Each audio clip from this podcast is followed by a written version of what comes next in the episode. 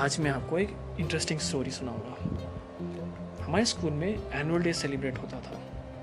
अब annual day में anchors का होना बहुत ज़रूरी।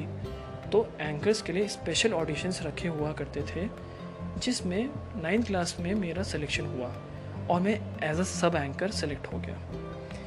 मेरे को बस ये था कि भाई मेरे को एक बार माइक पे बोलना है और बस लोग सुने, क्योंकि एज अ किड आप फील करते हो कि भैया मैं तो रॉक स्टार हूँ। तो तो मेरा सिलेक्शन वो सब एंकर बना बट इतने सारे लोग देखे, मैंने उतनी प्रैक्टिस नहीं करी थी। तो घबरा गया फंबल किया, और मुझे स्कूल वालों ने बहुत डांटा था। उसके बाद ट्वेल्थ में भी मैंने ट्राई करा कि मैं और अच्छी एंकरिंग करूँ। मुझे शायद मेन एंकर बना दे, लेकिन मुझे मेन एंकर नहीं बनाया, सब एंकर ही रखा। और ऑब्वियसली फंबल किया, क्योंकि मुझे हमेशा से था या स्टेज पे बस बोलना है। लोग सुने मुझे, एक पैशन था कि बस लोग सुने, मेरी आवाज़ अच्छी है। अलग कॉन्फिडेंस था, जो कि अभी भी है। पर जब मैं अपने कॉलेज में एंट्री ली तो मुझे पता चला कि बहुत सारे कल्चरल ग्रुप्स होते हैं। जिसने मेरे को सबसे ज़्यादा फैसिनेट किया, वो था एक्टिंग क्लब अब एक्टिंग क्लब में जब मैंने ऑडिशंस दिए तो मेरा सिलेक्शन भी एक स्ट्रीट प्ले के लिए हुआ था। धीरे धीरे धीरे धीरे मैंने एक्टिंग सुधारी स्ट्रीट प्लेस की काउंटिंग और बढ़ने लगी। मैंने नुक्कड़ नाटक में भी प्रेजेंट किया। मैंने फीचर फ़िल्म में भी एक्टिंग करी। अब उस एक्टिंग के चक्कर में मैंने एक्टिंग तो सीखी सीखी। एक मैंने कॉन्फिडेंस डेवलप कर लिया कि स्टेज पे आपको परफॉर्मेंस कैसे देनी है। लेकिन जो एक स्किल सेट जो मैं जिसमें मैं बहुत ज़्यादा वीक था सिंस हम लोग एक ग्रुप में परफॉर्म करते थे, वो ये था कि मैं कभी अकेला परफॉर्म नहीं कर पाऊँगा। अगर मुझे अकेले परफॉर्म करना है तो उसके लिए मेरे को अलग से प्रैक्टिस करनी पड़ेगी। अंदर से एक एंकरिंग करने का जज्बा भी था। उसके लिए आपको सिंगल सोलो परफॉर्मेंस की बहुत ज़रूरत है। तो मैंने डिसाइड करा कि जो लोग इसमें ऑलरेडी महारथी हैं, जो लोग एक्सपर्ट हैं, उनके साथ कोलैब करके छोटे छोटे एंकरिंग इवेंट्स में पार्टिसिपेट करता हूँ। वो मैंने धीरे धीरे स्टार्ट करी और इवेंचुअली मुझे अपने यूनिवर्सिटी का सबसे बड़ा इवेंट मिला, जिसमें मैंने सोलो एंकरिंग करी। और उसके अलावा मुझे बोरिंग इवेंट्स ही मिले सोलो एंकरिंग के लिए।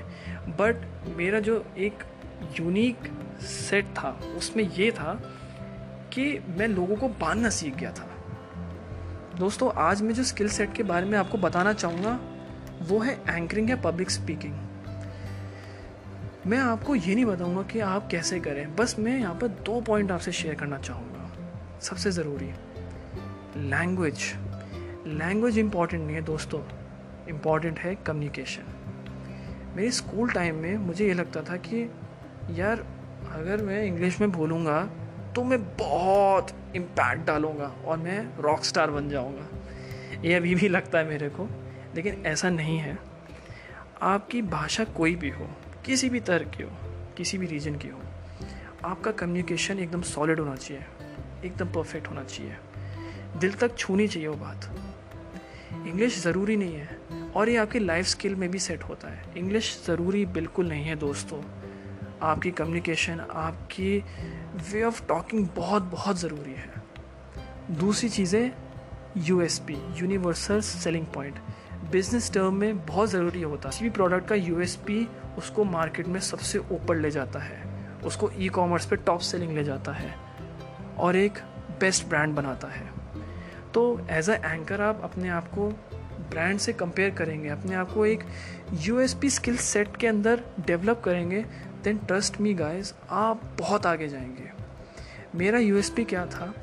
मैं लोगों को बहुत ऑब्ज़र्व करता था।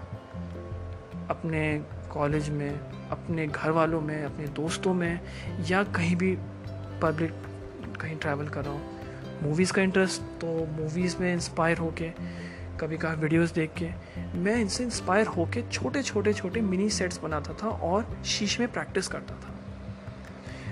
कभी कभार मैं बहुत स्टूपिड चीज़ें भी करी बट वो छोटी छोटी चीज़ें मैंने अपनी स्टेज पे दिखाई और लोगों ने बहुत पसंद करी।